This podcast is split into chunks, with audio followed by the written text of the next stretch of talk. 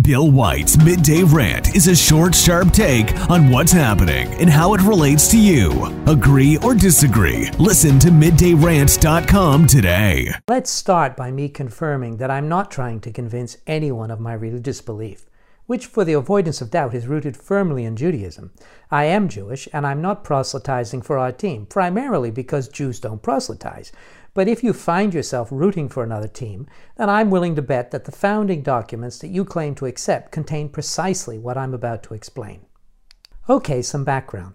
Although I don't like dividing Jews into different denominations because it's been said that there are only Jews, just some are more observant than others, I am what you would describe as an observant Jew. And by that I mean I keep Shabbat. In other words, I don't work from Friday evening for at least 25 hours. I eat only kosher food, and I rise each night after midnight and before dawn to pray and to read from the Torah and the Zohar. The Talmud notes that the Torah contains 613 mitzvot, or commandments. The word mitzvah comes from the root word letsevet, which means to join. This teaches us that the performance of mitzvot is the means by which we can join and attach ourselves to God in order to experience the divine. There are 248 positive commandments, things we must do, and 365 prohibited commandments, things we must not do.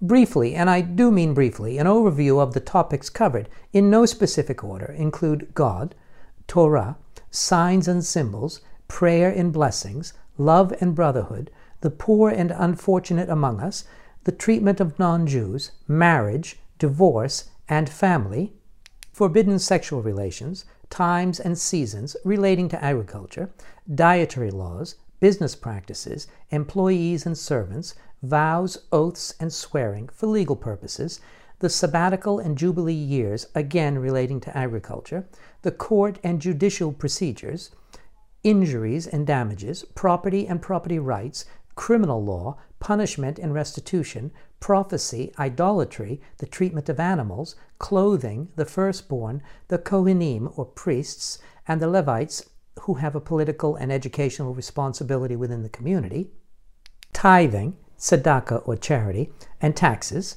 the temple, sanctuary and sacred objects, offerings, purity and impurity, the king, the Nazarites, those who dedicate themselves for a period of time to intense religious devotion, and finally my list concludes with the subject of war. Of course, some of these mitzvot are currently redundant because they relate only to the temple in Israel, and because the first two temples were destroyed, we're left with a list that will still fill out even the longest of days. And each of these requires an in depth discussion of their own, but I wanted you to get an idea of the comprehensiveness of the list because many people will think of the Ten Commandments and stop there. These mitzvot cover all areas of life, providing a sort of cradle to grave management for living.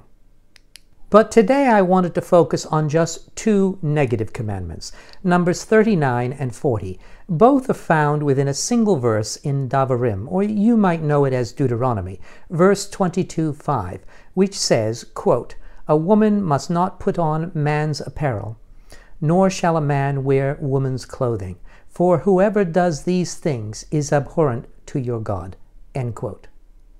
Now, I'm not a biologist, but I would say that that's a reasonably unambiguous statement. Whether you're Jewish or not, if you believe in God, you must take those words to heart and recognize that God had a very good reason to include them. Furthermore, I'm not aware of either of those commandments having been withdrawn. But if you require any further clarification of that, you could refer to the commentary of Rashi, who explains it further, and you will come to understand that it's not merely about their clothes. I'll leave the links to my source for the text below in the description. Suffice it to say, God's reason must have been to point out that men and women are different. And as Rashi explains, if a woman wants to appear as a man, or should a man seek to pass himself off as a woman, nothing good can come of it.